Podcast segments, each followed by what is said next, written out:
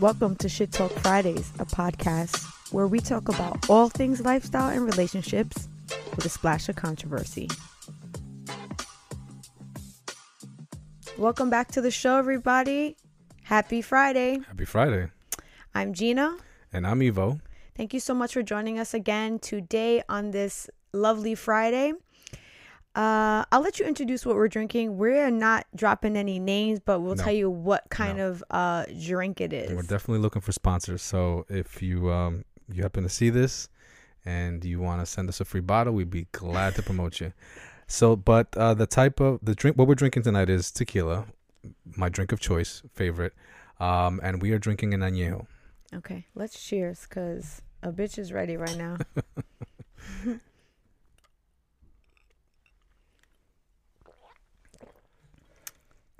Yes.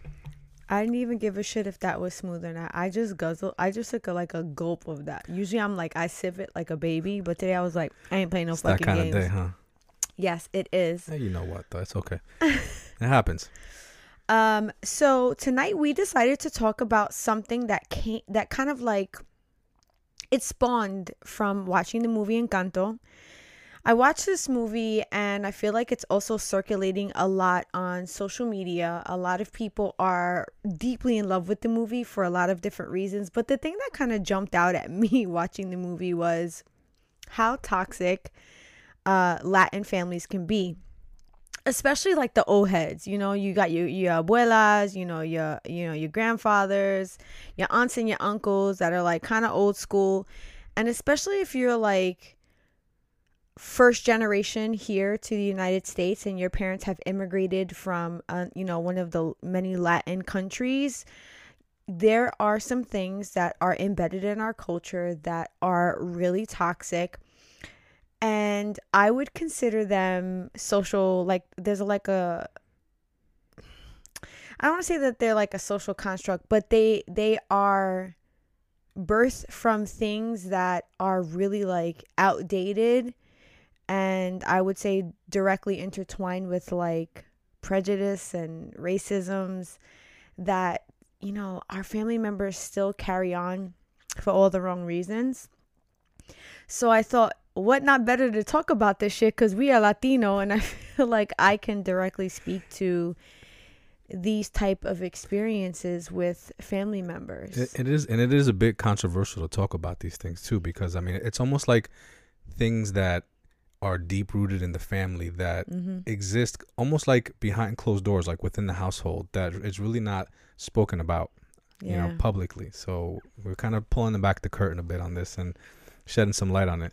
I think though that anyone listening to this that is Latino or has friends that are Latino and have like been, you know, in the home, Oh yeah, they know about this. they they know about these Yeah. things. Of course, I mean it's it's within the community. I just feel like that we're pulling it back because we will we will speak about it amongst each other and amongst Yeah. our own community.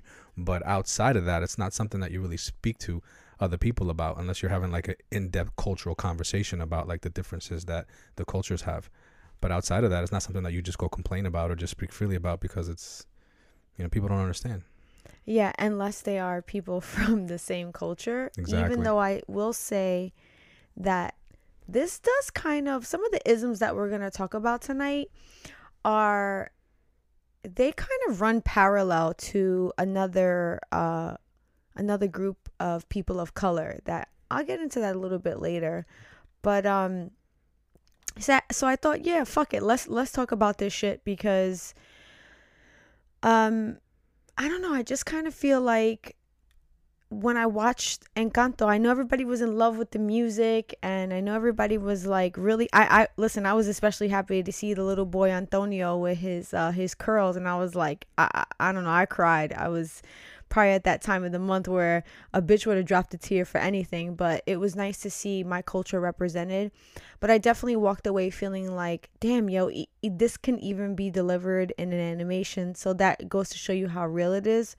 I will say though that I think some of the isms that we're going to talk about tonight have come to the light um, on social media. I feel like I see more people talking about it. I feel I feel like I see a lot of the younger generation trying to pull away from some of these things. If you know what I'm saying. Yep, yep. And um, you know, one ism in particular that comes to mind is, is a very prominent one. I think that you know m- almost all Hispanic families have to deal with is machismo.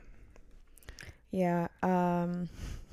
I mean, I want to say every Hispanic family has that one or many members, male members of the family that are very machismo.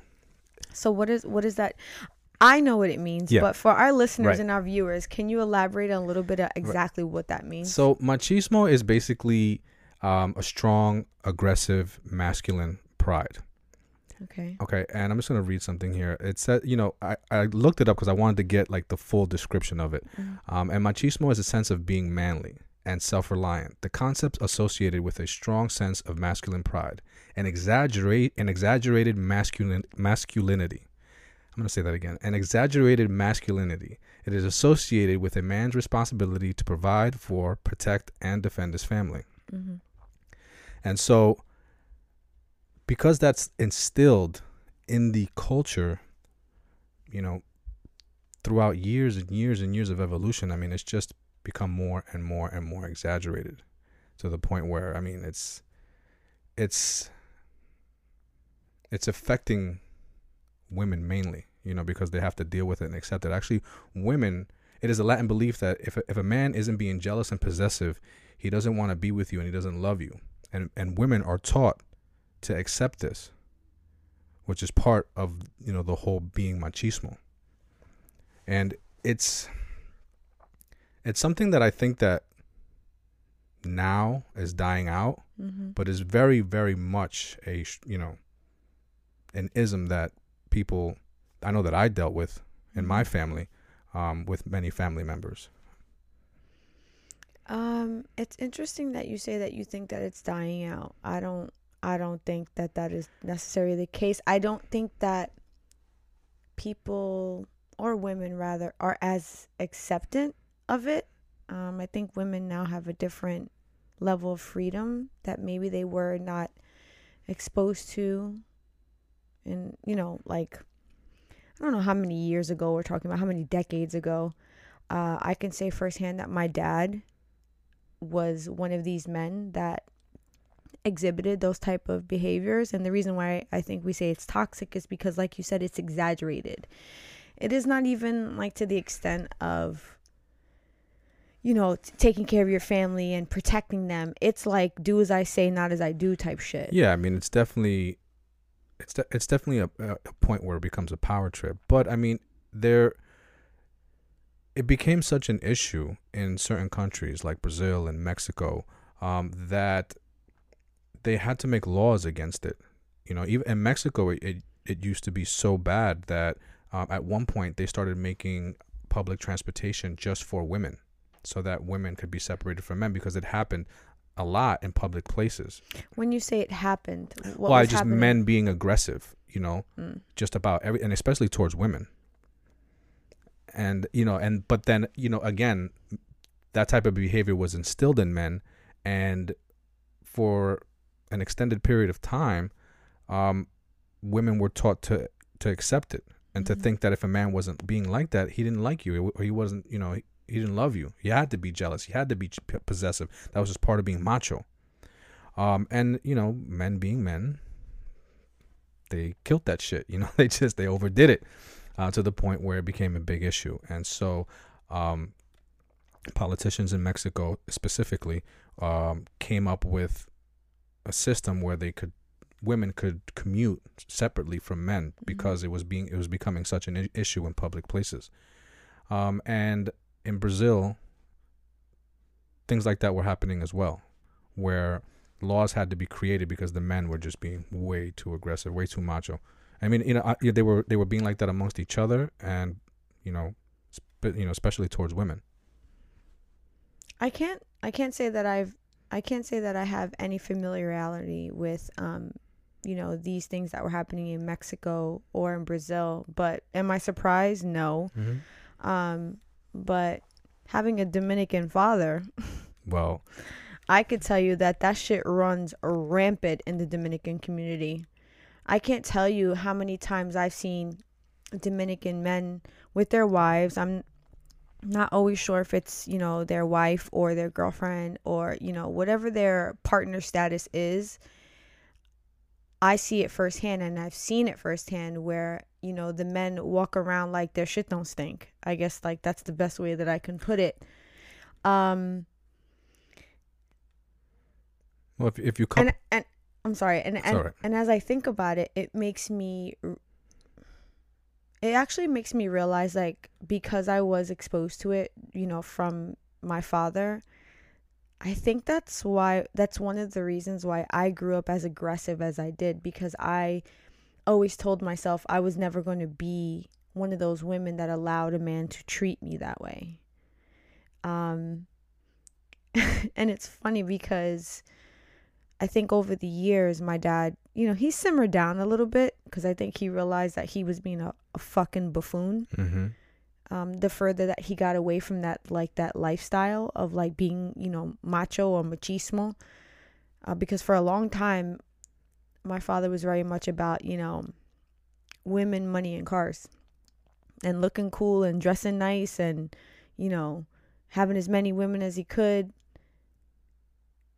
but doing it in a way where it was like he did as he pleased, regardless of the woman's feelings, which is, I think, speaks directly to what it is that you're talking about. Yeah, well, I mean, listen, you couple that with, um, you know, heroism, you know, embedded in in, in heroism, like men being displayed as heroes, Oh, um, in in in movies and in you know and things like that. In that type of culture and that era, um, it's really adding fuel to the fire.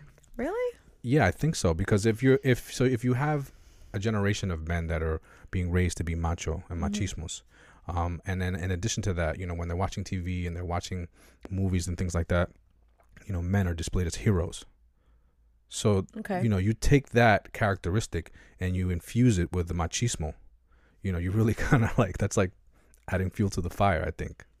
oh, I, I actually have never looked at it like that. Yeah. So, um, interestingly enough, the reason I say I feel like it's dying down is because, um, I heard a, a quote from Tony Robbins, and it's it's not his quote per se, but he Mhm. was he was saying it in a lecture, and he was saying that hard times create strong people. Strong people create good times. Good times create weak people, and then weak people create create bad times and then the cycle begins because those bad times then again create strong people hmm so if you look at it in that aspect the generation of machismo were created because they were they were raised and brought up in a certain time hmm but then there then when that generation is passed off to them hmm in that time then they move forward and they create a different type of time which their generation grows up in. And it's almost like a you know a lot of uh, a lot of people a lot of kids I, I would like to think this is my own personal opinion that they grow up wanting to be different from their parents in most cases. You know because they grew up in a maybe in a household where they don't agree with their parents and they experience a lot of characteristics about their parents Mm-hmm. Yeah, that, of course. that they don't like so people that grew up in a machismo household and it did not be a good experience it, it, it wasn't a good experience for them i could see them not carrying that forward But who? But okay, I I agree with you. Definitely, if you grow up in a household where there's like this level of toxicity, Yeah, sure. you definitely don't want to carry on these traits. But when it comes to fathers raising their sons, I feel like a lot of the times the sons are living the better life than the girls in the household because the sons are then treated like somewhat like the fathers. So, would you say that you think it's I feel like it's and, and again this is my opinion, but I feel like it's very likely that the sons carry on the same type of behaviors. yes and no but what i'm saying is that it is less likely to happen as often as it was happening because you, you're you're you're you're kind of growing into a new generation Mhm. um, where those types of per, per, par- that type of parenting method Mhm. is considered old. It's not considered something that you know is progressive, and you know you have the new generation that becomes par, you know partially progressive, and they want to change and be different, and those type of that type of parenting is not something that is you know it's not something that you want to take on to like bring into your children. Hmm. Do you understand what I'm saying? I don't. I understand what you're saying, but um, What are you thinking? I don't I'm like because you seem like uh, I'm thinking that it's still very prevalent. And the reason why I say it's very prevalent is because there are some very avid Latino communities in the Northeast, the Northeast, that where there are like a lot of Hispanics coexisting. I still Yeah. see it happen a lot. yes, but what you have is I- just don't think it's happening. Mm, okay, I- I'm trying to think of the best way to say this. okay, I worked in retail for a long time, and I worked in a particular type of retail store where a lot of women shopped, and a, and I worked in this one location where I got a lot of people from a particular part of New York. Mhm. And when a lot of these couples would come in, that shit was prevalent. You know, the women were the women were, you know, that yeah, they were there shopping, but they were like given time limits and they were being kind of like they were being belittled by their man that they were in the store with. okay. They were being told to hurry up. You know, Right. like like the man always made it seem like whatever the fuck he had to do was very important right. um and the woman he was doing her a favor by bringing her there like I, I saw that shit happen a lot so and and then in addition to that i see a lot of these mothers that are raising young boys from some hispanic communities that maybe there is a father in the household or there isn't a father in the household that they treat they treat their boys like little princes. And they don't give them as much responsibilities as they do the girls. I i i feel like this is still happening because you have to understand i still feel like there are still hispanics immigrating to this country where they're still carrying that shit from the country here. We still have kids being born into this country that are first generation. And I understand, but i feel like you and i we're we're um our children are, are second generation you know we're the we're the Right. first generation children. I think our children won't do. I think that's why i still feel like there's a good mix of it i'm not i'm not That's but this is exactly what I'm saying. Like I'm not telling you that it's it's a flip of a light switch and it's Yeah. over tomorrow. yeah What I'm saying is that it's happening less. yeah It's definitely not as prevalent as it was 15 years ago, 20 years ago as it is now. Mm. You know, um, but you know, I just you know you like to. You like to what do I like? To, you like this? Yeah. You like to hit, hit hit the topics with the horns. I, I'll be honest, Evo. Um, I mean, I don't even have to say I, I, I I'll be honest, cause you know how I feel about this kind of stuff. I do. I hate that kind of shit. I know you. I know you do. I um, I actually think that Nicki Minaj says it best in one of her songs. She was like, um, I be around these men and I be boying them. Yeah, but uh, so like, for example, you know someone. Mm-hmm. We were just talking about this person the other day, where, you know, they live a life that, if their parents knew the type of life that they lived, hmm it would be like blasphemy. Yes. So what I'm saying is that there's a lot of that going on now, Mm-hmm. where you have, yes, of course, you have that type of authoritative figure going on in the household with the parents, hmm but what's transis what's transcending to the children yes they're playing the role because Mhm. that's their parents but what the result of it is is they're becoming two totally tif- different people they act one way with their parents hmm and act totally different you know when they're by themselves hmm so it's almost like they're like doing yes yes yes yes yes but in reality i'm not about that shit Yeah.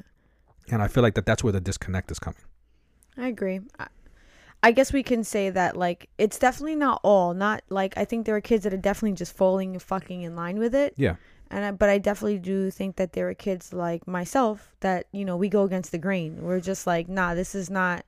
I'm not co-signing this shit whatsoever. You know, I watched my dad be a fucking animal for a Mhm. good part of my life, and I remember telling myself from very young that like I am not ever going to let a man be like that in my life. And the minute I get a, a fucking whiff of that shit, I'm out of here. And on top of that, I'm gonna let him know about himself. yeah Um, I wasn't.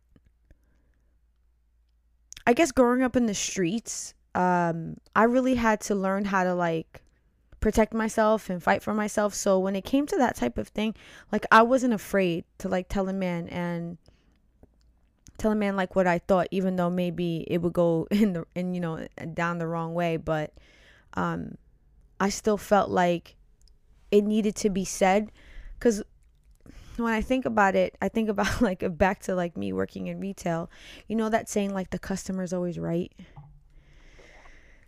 Yeah. I used to um I, I I was the type of manager where I always like supported and backed my employees, especially when a customer was like haggling them. And the reason why I bring this up is because I feel like people will abuse a privilege, right? When no one tells them that they're being a fucking asshole. So when, you know, customers would come around and try to be an asshole to my employees, I wasn't one of those managers that would go over there and be like, "Oh yeah, whatever you need." Sure. No, I'd be like, "Actually, what my employee told you was 100% correct and you could go fucking kick rocks." Um so that was something that I was always willing to do Mm-hmm. and I hope that there are women out there, and I know that there are women out there that are willing to do the same. I just think that you have to be smart about it. And I do think that there's young men out there that they don't want to carry on that toxic trait because, I mean, honestly, what really comes good out of that? I think I think it's very important to want to protect and provide for your family, and and be like I guess the breadwinner, but all that other shit of like jealousy and envy Yeah. and um you know it just it creates a point of control you know um and when you grow up in a culture where that is that is taught as the primary way of doing that it's Mhm. hard to divert from that when you don't know any better.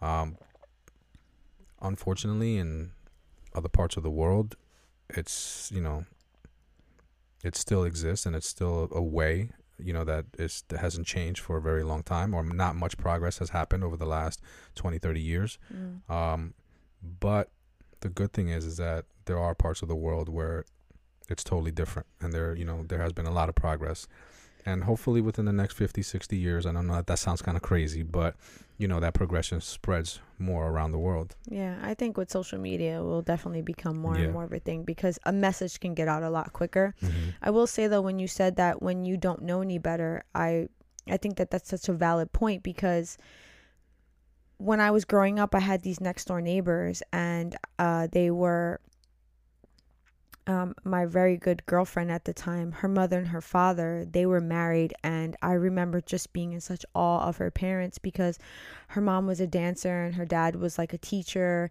And they were very like well educated people and i just watched the dynamic in their household and like how loving and caring the father was and i was like man this is so different from my house. I mean like there was so much i could say about this family you know like they had a living room full of books. I remember just being like y'all read these things? It was just like not how my house was. But i just remember feeling like wow this is how like two people that are in love, a man and a woman, treat each other when they want to support and love each other and grow with each other, and Right. not this like fucking where you been, where you going, what you doing, make me my dinner, like that. That stuff was it. So I feel very fortunate to have been exposed that to that type of I- dynamic. In addition to my aunt and my uncle, who I lived with at one point in my life, they were there was like there there wasn't that dynamic either. Mhm. So I, f- I feel lucky in that regard that I got exposed to other families and other men and women and not thinking that that's the way that I should accept a man in my life. Right? Because you know that like I'm the way I'm raising our daughter, she ain't gonna take none of that shit. Zero. But um in addition to watching like Encanto and seeing you know like some of the toxic traits in the grandma the abuela. You know she was like very adamant about doing things a particular way. Like we you know we can't step outside of this. But the one thing that i feel like that i saw in encanto that fucking like i said earlier that blew my mind was the hair. So there was uh two characters in the in the cartoon or animation. It was dolores and um antonio which was the little boy who got his power by touching the door after you know the one main character didn't get it and when he stepped on screen and i saw his curls and there was like this one shot where they like like i guess zoomed into his hair his curls looked just like the way my curls my curls do and I had honestly never seen that on screen. I had in, in an animation in a in a, in a, in a cartoon. I had Yeah. never seen a character with curly hair. A lot of the times they would make characters that were like I guess supposed to have curly hair like they looked kind of like bubbled or like kind of cloud looking like, Mhm. but there was like you couldn't see like the actual, The actual spiral. curls, yeah. So I got very emotional when I when I saw this and I remember watching this with our daughter and her looking at me she's like mommy why are you crying because like nothing like nothing sad was happening or nothing like really um th- there wasn't like a big arc in the movie where she didn't understand why I was crying and I explained to her because it was it was the first time that I had seen like you know my texture hair and an animation especially from Disney on screen Mhm. and of course, that got me thinking about another ism that is very prevalent in the Latin community, which is texturism, which is, I feel like it's a word that is very new to, I- want to say the last 10 years. But even though it, the word is new, I don't, I feel like the prejudice is not, or the, the ism is not. Okay, so what is texturism? Because I, I've this is my first time hearing it. Okay, so when we speak of texturism, we are talking about the the love and hate of a particular texture of hair in the Latin community. Oh, okay. So when I was young, um, my hair texture, you know, and sadly, you really can't see it now because it is slicked back with all types of gel. Uh, but my hair, as many have seen on this show, is very curly. Um, and my hair would have been considered pelo malo, which translates to, and I'm sorry, my pronunciation is not perfect, but it translates to bad hair. hmm Um, I was raised to think that my texture of hair was to be altered at all times. You know, um, growing up when I was young, I would say before the age of maybe high school, like r- maybe eighth grade high school, hmm um, my hair was constantly processed, straightened. Um, but before that was happening, when I was younger, my mother didn't know how to manage my hair at all. So she just, she would constantly just uh, cut my hair into like an afro shape. Um, and could you imagine what that was like growing up for a little girl? Uh, I, I basically got bullied and made fun of at every fucking waking moment of my life. And um, it was it was rough because I feel like I had to I feel like I had to like always defend like like like self you know like I, I always had to just be like it's my fucking hair like what the fuck do you want from me you Yeah, know? like that's people always have something to say about yeah it. uh, and real talk um i'm gonna tell you some of the names that i got called because um i also i've spoken about this previously like my mom and my parents weren't re- like they didn't parent me. So there were many mornings i got up and i had no one there to help me do my hair. So did my hair always look the best? No. Um i got called gumby because sometimes my afro would kind of lean to one side because maybe i woke up a little late and i was sleeping and it was just kind of like leaning to the side. God damn. um something that was really big during my growing up was chia pet you remember that Ch-ch-ch-chia. yeah well they used to call me ch ch ch gina Oh my god. because my hair just grew out you in know, that shape it's it's funny because like I've seen pictures of you when you were a kid, and I know what your hair used to look like. Yeah. And now, as you're saying these, as you're telling this story about you being in, in school and being made fun of and called these names, like I could, I could really see this pa- this playing out. You know what I mean? Because kids were mean, especially back then. Oh, like, yeah. You were like you, it, it, you know, you went to school and you got roasted. Like that's what Yeah. happened. You know, like I don't. These kids nowadays, they, I don't know. They just, I just feel like that they're they're defended against that. Like they're, they're shielded against. I mean, it still happens, but just not to the degree that we had to deal with. I mean, it was just, it wasn't school if you weren't getting roasted. uh i actually think it's worse now but that that's another I just feel like that there's more of a campaign to sh- to prevent it now. yes but i still think it's worse now Yeah, but back then it was the wild wild west. Like no was- but i'm telling you I- it's worse now okay, all right, maybe that's a whole nother topic. yeah like i said that's a whole nother Yeah. topic uh because what i will say real quick is that when we left school it stopped nowadays it doesn't stop because of social media but that's why i said it's another conversation What, we're, we're, we're talking about school here, Gina. Yeah. All right. like, let's, Um, keep, let's keep it contained. there's right? actually there's actually a comedian remember d-ray he was Yeah. like he was like you didn't get made fun of that was school like, that's what that was. That was school. Like, I don't know what the like- hell you talking about. you got fucking cut up every day when you went to school Mhm. yeah so that was my life and i didn't really understand like I just didn't understand my hair as a young Latina. Like I was just so fucking confused because I never saw anybody on TV that looked like me. I never saw anyone in music that looked like me. Uh, so I just didn't understand what the fuck I was supposed to do to my hair. And then you had all of these other Latinas that were, you know, basically trying to achieve the standard of the Western culture, which is to have more European looking hair. Yeah. So you couple that with uh, a little girl that's half Puerto Rican, half Dominican, and with a Puerto Rican mother that didn't really have as as as tight curls as I did, I was just like thrown to the wolves. It was just like y'all know something. Figure that shit out. You gonna be You, you was you was just you were trial and error. That's what you were. Yeah. If they would try shit, error. Try something else, error. Nah, you know what? Just fuck it. Just let it grow wild. I can't even tell you how afraid I was to go and get my hair done or go and get my hair cut at salons because They didn't know how to cut your shit. nobody i remember one time um going to this one salon and getting my hair cut and i walked out of there and i remember just being in fucking tears because i was just like and if anybody knows anything about going to like a hispanic salon like back in the day um everybody got the same fucking haircut you got like the shoulder haircut and they be like, "Do you want, you know, you want bangs or no bangs?" It was like that was the only thing. I walked out there with this like box shape haircut where like if I didn't wear my hair straight every day, it just looked like my hair was shaped like a bell because they cut my hair to be straight. They didn't cut my hair to be they didn't cut my hair to be curly. So like I was always stuck in this rock in this hard place. And you know, the Dominican community became very well known for the Dominican blowout. Like what girl or what Dominican or Puerto Rican that you don't know from uptown or the Bronx that they not walking around with a fresh blowout in a doobie with their little like um netted um uh like their crochet netted thing on with Mhm. the you know the pinchas Yeah.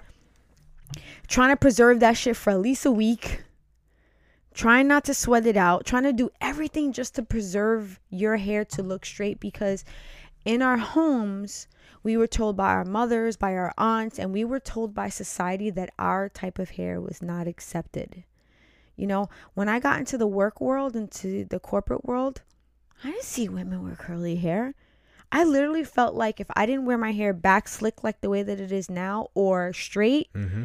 I was gonna get looked at weird.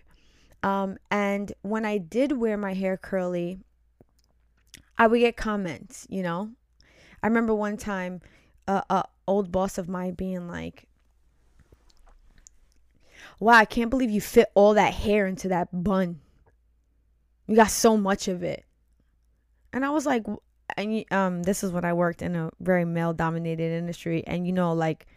I'm slick with the tongue. And I turned Mhm. around. I was like, "Well, I got some hair if you want to. Like, I got some hair to spare if you need, because I see you. You know, you lacking a little up here."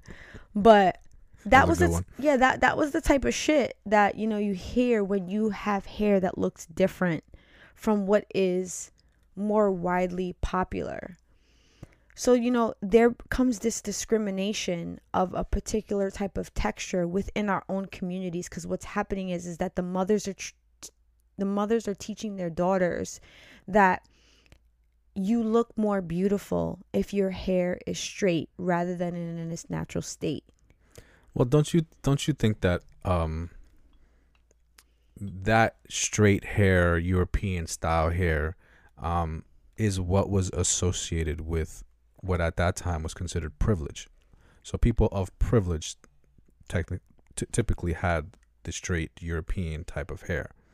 So, do you feel that in order to be to resemble or to somewhat be looked at or potentially looked at as partially privileged or not to be looked at or stereotyped as um maybe someone who lives in poverty or stigmatized because you don't look like what the typical person of privilege looks like that that was adopted to The Latin culture so Mhm. that they weren't uh, looked down upon. Um, yes, I I would agree that partially. that, That- yeah, like I yeah, I don't want to say that that was like the full, you know, full fledged reason, but yeah, partially. I think definitely partially. Um, but I think it's more of like trying to be accepted rather than being looked at as privileged. right. So, what I mean by that is, um, But the but hair, I'm sorry, but I just want the hair is something that represents culture, right? So in in men, in Mhm. different cultures, they oh wow, in different cultures, uh, especially the women, they have different ways of doing their hair that represents the culture. correct. So, um, by straightening the hair and making look making the hair look like European, it's Mhm. easier for someone of that that culture to identify with that person, even though they're not of that culture. I understand what It you're creates like kind of like a common ground, yes, and so and you and now you're like a representation of that culture. yes. Uh, yeah, definitely. But I think th- the the true like foundation of it comes from trying to be accepted and trying to assimilate into a westernized Yeah. world. For sure.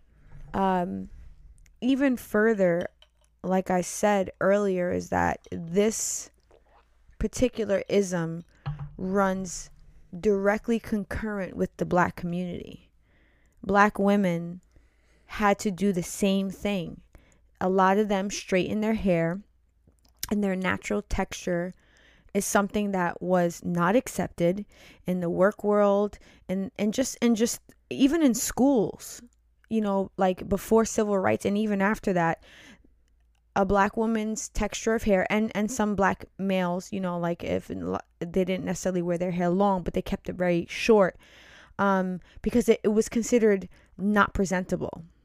So like those things run like so directly close to each other, which this stems from racism. You know, this comes from a particular race, unfortunately white, you know, looking down upon another race and another ethnicity as their natural features not being what is acceptable you know so that is something that like i feel like black women and latin women we like understand you know we can look at each other like you know how many times i've like you know me and my me and my like you know black friends you know, we joke about going to a Dominican spot and getting a blow off for $20. Like, that is something that we connect on. But then at the same time, it's like it, it can go even deeper. There can even be texturism, like discrimination within the same culture. So, for example, um, let's say my, my my level of curl, right? My level of curl is considered like in the, what's considered like the three family, right? It's not wavy, but it's not super tight. It's just like right in the middle, right? Now that we're starting to see more curls out in the world, right? And more like different textures as far as coils, it's starting to be seen as my particular texture is more favorable. And since my texture is more favorable, people who have tighter curls or looser, they're being discriminated against. So there's like a fucking another level to this shit. Like, okay, so now we move from now we're starting to embrace embrace our natural texture, but like now since, you know, society is pushing forward just one particular type of texture, like you see it more often than you see some others, Mm-hmm. that some of the other textures are still not being accepted. You know, like I have a son who has dreadlocks. That is still sometimes frowned upon. Yeah. So I find it still so crazy that we're still trying to figure out in a world where we know that we're all not the same, that we just can't fucking accept a, per, uh, you know, a particular uh, group of people for what they naturally look like. Like there's almost this expectation for them to have to alter their state for them to be accepted. I do think that there should be a standard as far as like if you're in a corporation there should be like how whatever type of texture hair you have, yeah, should be well groomed. But what is well groomed for a person with 4C hair versus a person with 3B, person the person with 2A? I'm getting a little technical as far as like curl patterns, but I think society should educate themselves on these things and it shouldn't just be like well this is all that i know and this is the standard that you need to meet otherwise this ism of texturism will continue to be perpetuated because Yeah. people are not understanding Well, I mean, to say that society should teach themselves, um, oh yeah I, I i guess i'm fucking asking for too I think much you're asking for a bit too much there. I think that, I think that evil said it- actually no Yeah, you're, you're right. That's wishful thinking. Um, you know, well, as you're sitting here talking about this, all I keep thinking is that, you know, the reasons these isms exist is because people are taught the negative aspects of these particular types of textures per se. Mhm. So if you take dreadlocks for example, and you Mhm. say how dreadlocks are frowned upon, Mhm. they're frowned upon because you know there is a type of there's a p- part of the culture of people who wear dreadlocks that you know show that type of culture in a negative light Mhm. and so that is the light that's that's the part that's highlighted Mhm. and that is the part that's put out into um you know social media or things of that nature you know? And, and and so when you learn about it you see about it you think about it negatively because that's what you've been taught. That's the light that you've been that it's been sh- shined shun upon you right? But if if there there is beautiful aspects of dreadlocks and what it means to the culture and why people wear dreadlocks and and the, the depth of it right? But if so now if those things were the initial thing that were taught Mhm. then there wouldn't be a negative sti- stigma on it Mhm. you know? So what i think that there should be some t- it should be you know and i hate to do this because i feel like that this is the go-to but it should be something that should be embedded into the curriculum of learning. You know how a lot of the acceptance of hair? Acceptance of hair accept acceptance of cultural differences things that are Mm. stigmatized or things things that have isms to them. There should be a uh, an effort to reverse that the way that these things are seen and to to to shed a better light on them Mhm. so that people move forward that when they see them that they don't think negatively about them Well, I think one of the best ways to learn about something is to expose yourself to it. i understand so but it, it, you're again you're ta- you're putting it upon someone to go and expose themselves to it what i'm suggesting is that it be put in front of them as something that they must consume at some point in their life with a bunch of other stuff that they're having to consume Mm, I don't and know. become part of a curriculum of some sort because to uh, to say I, I'm sorry, but just you like I feel like you you do that a lot where you're just like you need to go educate yourself or like you know or it's very easy to find out you know this is this this information is out there you know and but people if they don't really care to learn about it Mhm. they're not gonna go out and put invest their time to learn about it. Mm. I have a lot to say about what you Yes, just of said. course you do.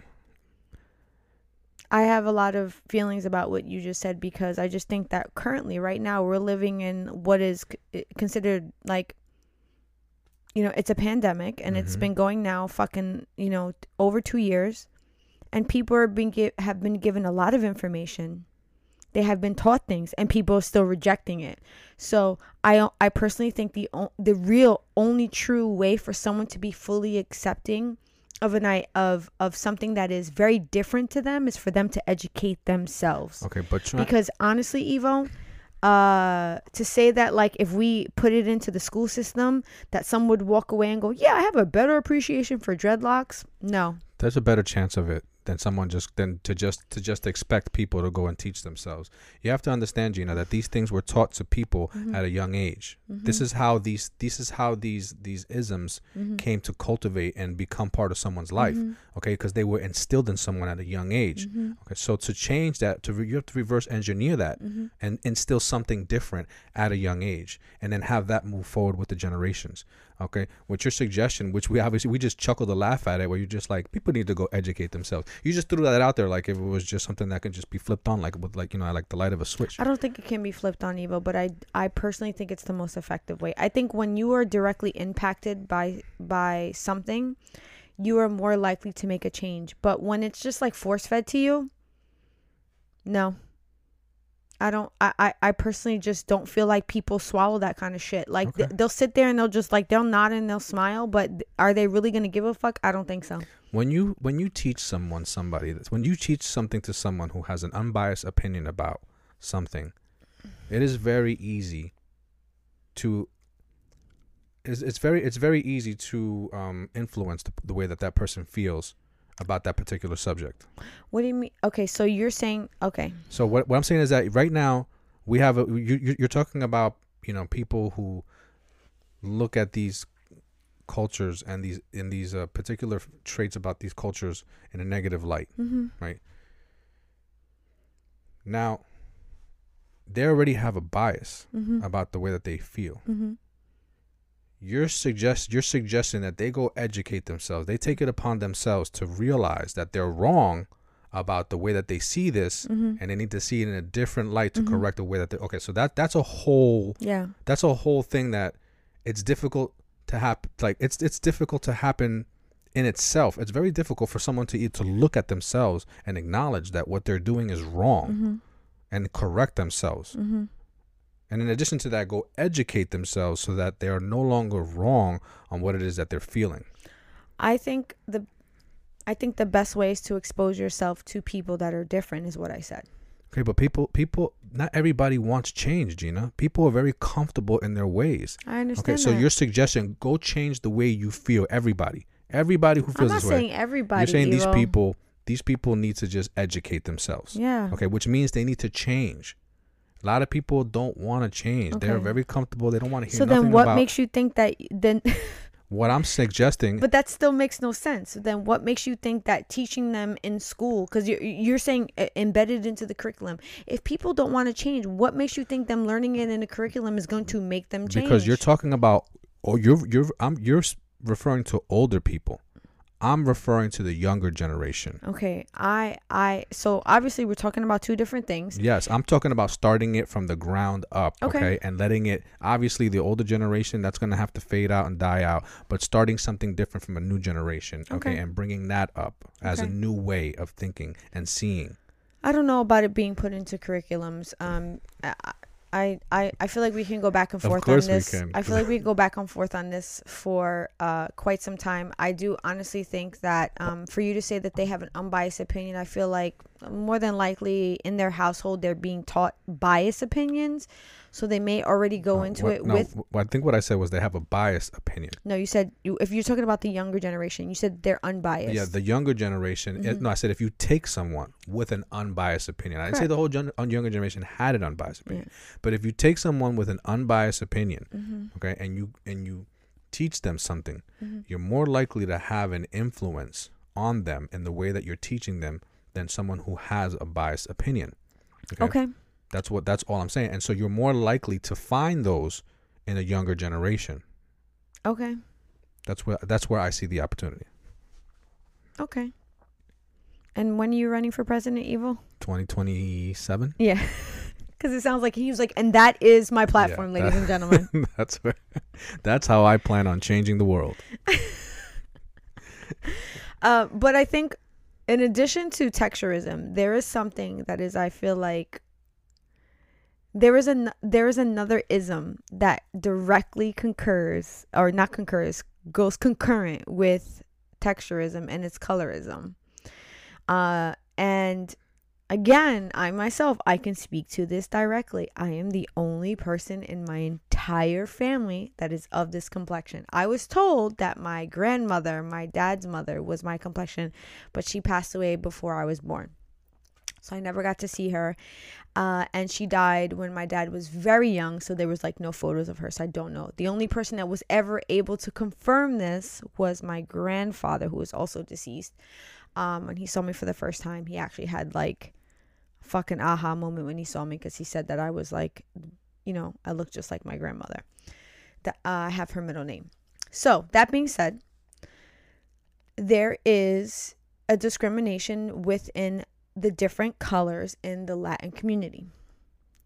Um, and you and I spoke about this, and this is not something that you feel like you've ever experienced. And I can understand why because you are considered what is the more favorable complexion. I haven't. Okay, well, let me let me let me correct you. I haven't experienced it in a way where it's directly affected me, but I've Mhm. experienced it indirectly. How so? Like I've been in I've been in situations where you know I've seen it happen in front of me. okay. You know, it's not. I've experienced the act of it happening, Oh, okay.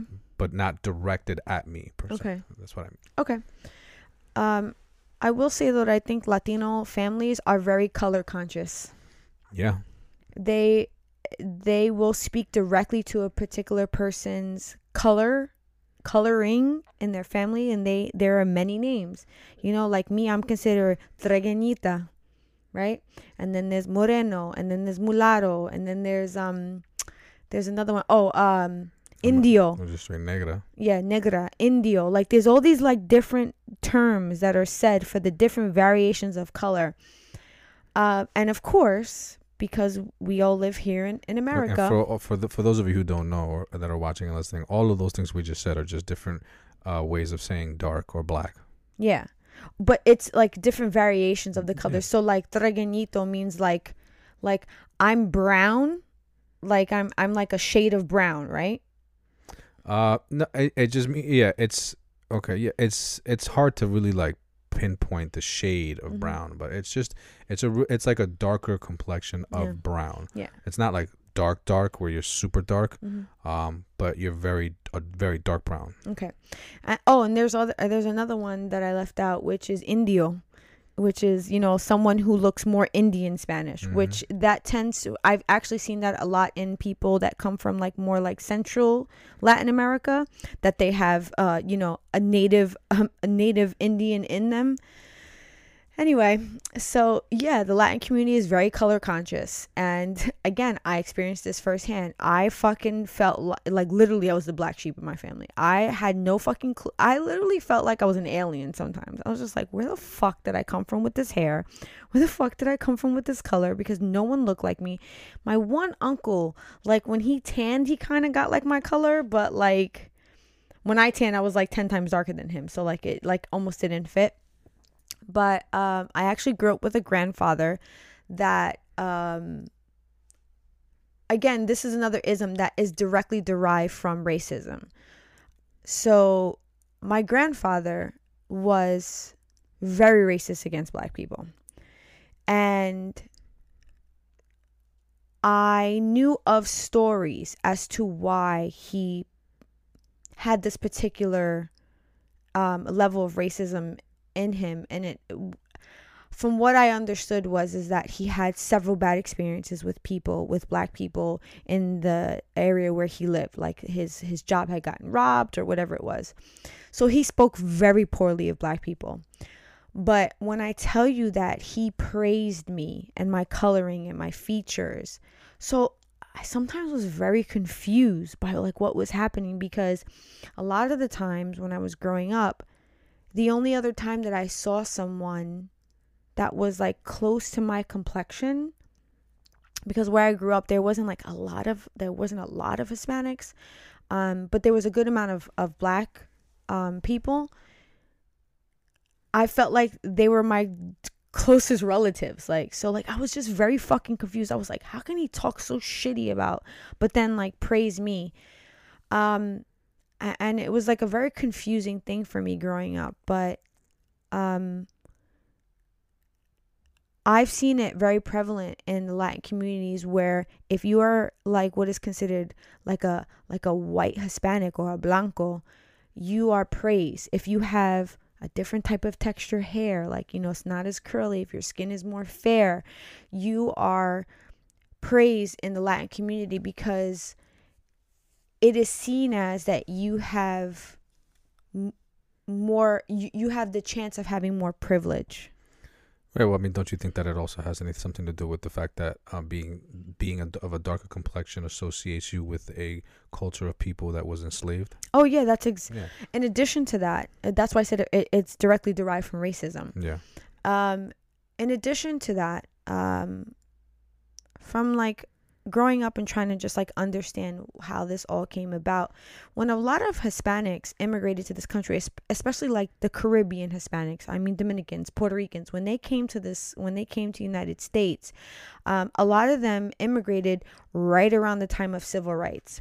So they were just trying to like integrate themselves here into united states and not necessarily be directly connected to the black community because they were seeing what was happening to the black community so they were like trying to figure out how can we like not receive the same type of discrimination and racism because some of them were of a lighter complexion so it was like a little bit easier for them to navigate you know Mhm. they were they Sure. were they were um what's that called they were white they were they potentially could pass they could be like white passing Mm-hmm. uh, so I feel like that then just started to trickle down where because some of these Hispanics that came to this country were able to like kind of like, you know, uh, you know, find a way through like navigate their way through this like these avenues of racism and and you know um discrimination because they had a lighter complexion. I feel like that started to be taught in the households where like listen don't get too much sun don't get too dark because then you know like you're going to be looked at like you know you're black. Um and growing up I heard that type of language. I heard that type of conversation a lot you know? Yeah. and it made me it made me not understand like who I who I really was because now now I know. After you know doing some extensive research into my ethnicity I am like more black than I am Hispanic which is which I wasn't surprised. Um you know and I would say in the last like maybe 2 decades I like identify as like Afro Latina cuz I've come to find out that I'm like I don't know 60 almost 65% African. And if anybody knows the heritage and the culture of Puerto Ricans and Dominicans, um, our islands were colonized by Spaniards that brought slaves with them, and we are just we are just a fucking just throw that all in the pot and that's what we are, you know? And there are some that have more European in them and there are some that have more African in them and I'm one of those people. So it was very confusing to me to like I I just didn't understand like why was it my complexion was looked at like less valuable, right? Uh, and it wasn't until uh, I was in high school. I was in English class. Uh, my English teacher, I'll never forget, Mr. Wright, he had us watch this movie, and it was called uh, Mississippi Masala. And it was a movie with Denzel Washington where he falls in love with an Indian girl. And it was crazy because her family was from Uganda and they were expelled from Uganda from Idi Amin. So they and when I say expelled, they, they were basically told to get the fuck out. Excuse me. So her parents had a extreme hatred towards black people because they were pushed out by an African out of their home. And then, you know, their daughter was a darker skin Indian. So she was looked at as like harder to marry off. So then she falls in love with a black man, and her parents are like fucking livid. And this was the first time that I had seen colorism before, and it was colorism directly tied to racism. So here it is, uh, people within her community telling her that her her complexion wasn't seen as favorable. But please don't go be with this black man because that's even worse than what you are. Yeah. And I remember just sitting in class being like, holy fuck, this exists in other cultures? You know, I was like 14 years old. This is like opening a whole new world for me. Yeah, well, I used to see it happen all the time in the Dominican Republic, where you know you'd have um, lighter skinned Dominicans, you know, hating on darker skinned Dominicans, Yeah. um, and even you know calling them, you know, negro de mierda, which is you know, you know, black pos. Wow. Yeah, you, you know, would get into an argument. That was a, just something that would just roll off the tongue. You know, even at, even at the you know where when I used to have the shop, you know, some of the employees, you know, they would get into it and you'd hear that fly across the shop like, Wow. yeah. which is kind of crazy. That makes me feel so like This is what I was saying to you is that it like, brings me yeah like that, I that's what that's how I experienced it. You know, it never was directed at me, but I used to see it happen all the time, and I'm like, what's like what what what what are we, what are we doing here? Like, is this for real right now? yeah Like, how are you racially hating on each other when you're the part of the same culture? It blew my mind. It totally blew my mind. that got me very emotional. Yeah, yeah. Well, it was it was it was tough to see. I um Yeah, I'm sorry. I didn't. no it's okay. you didn't know that that was gonna no, make me emotional. actually, yeah, I, I, um it's just honestly i just it's the it's um it's disgusting to hear is what it is yeah, it's because um it's so it is so mind-blowing to me for ethnicities and races to look down upon someone because of their race i mean because i'm sorry because of their color so i'm just i'm just so taken back by that because it's like that is the one thing that is actually a social construct races because we are humans. Yeah, we just are from different regions of the world so we look we have different features we look different and these features are meant to adapt to our climates. So I was actually I actually just worked on a job where I met a guy who lived in the French Alps and he was talking about how much he skis. I was like making jokes with him. I was like, "Yeah." I was like, "This melanin um we don't do too well in the snow." And I was like, "You know, you're like designed to be in this in that environment, you know?" hmm and him and I just like you know we had this great conversation and, and he kind of knew exactly what I was talking about. I was like, you know, you think about it when you see someone that from those type of regions, you know, they have a fairer complexion, they have lighter eyes which adjust to the sun differently. You know, they have s- smaller nostrils so they don't ble- breathe in a lot of the cold air.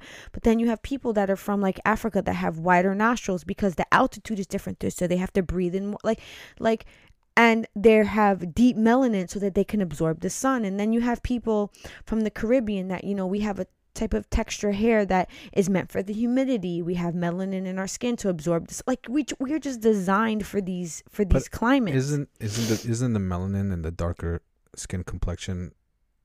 Isn't that to protect you from the sun? yes um, but that's what i mean i said we are designed for those Or you, climates or you, you're throwing me off when you said absorb, absorb the sun. Yeah, because the melanin allows us to absorb it and not be harmful to us. So, for example, someone who is a fairer complexion, they don't have as much melanin. So, when they absorb too much sun, they burn.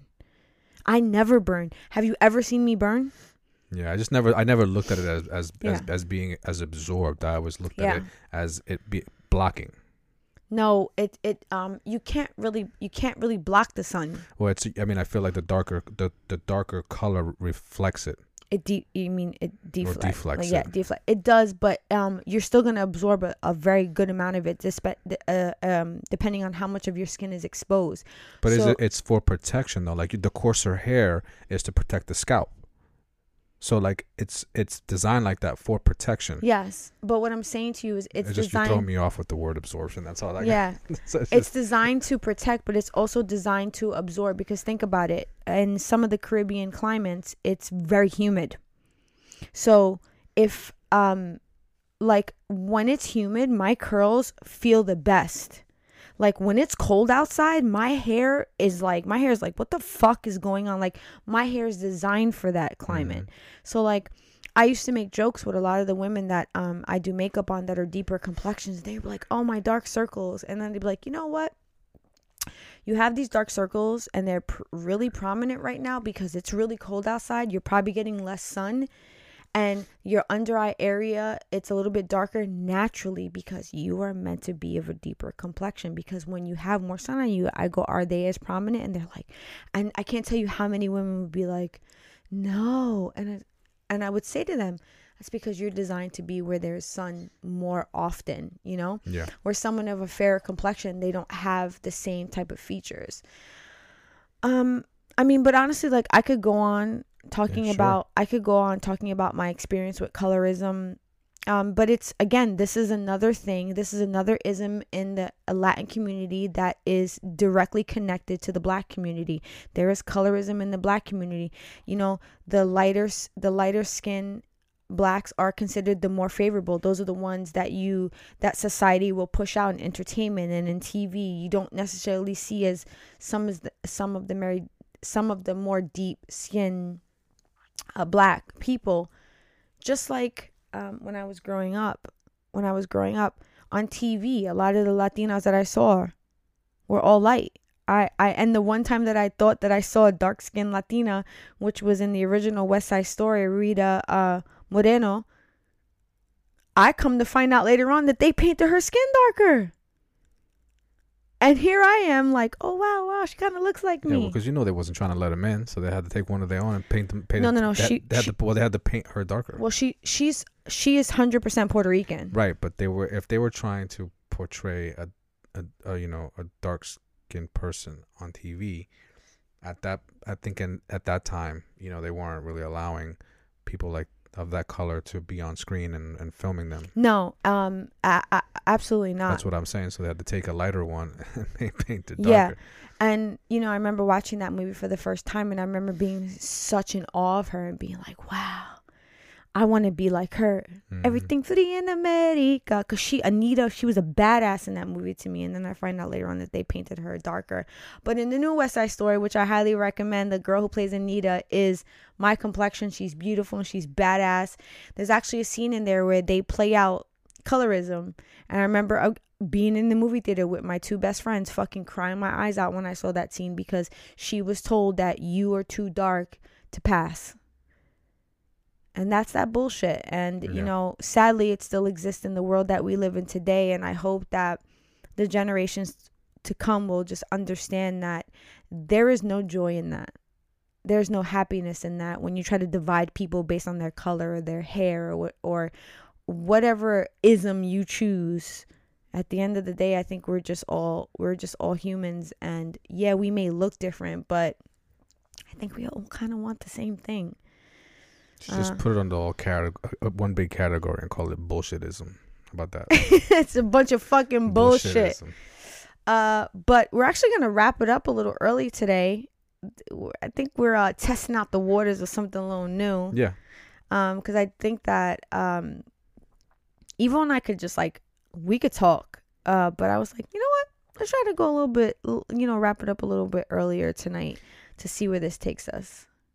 Well, I mean, I think that we were trying to show consideration to, you know, people and the in the time that they have, and kind Yeah. of, you know, really compact the show into something that w- fell within the range of an hour to see how To see Uh, how that goes. see how our viewers and listeners took Yeah. to that. So this is a test run.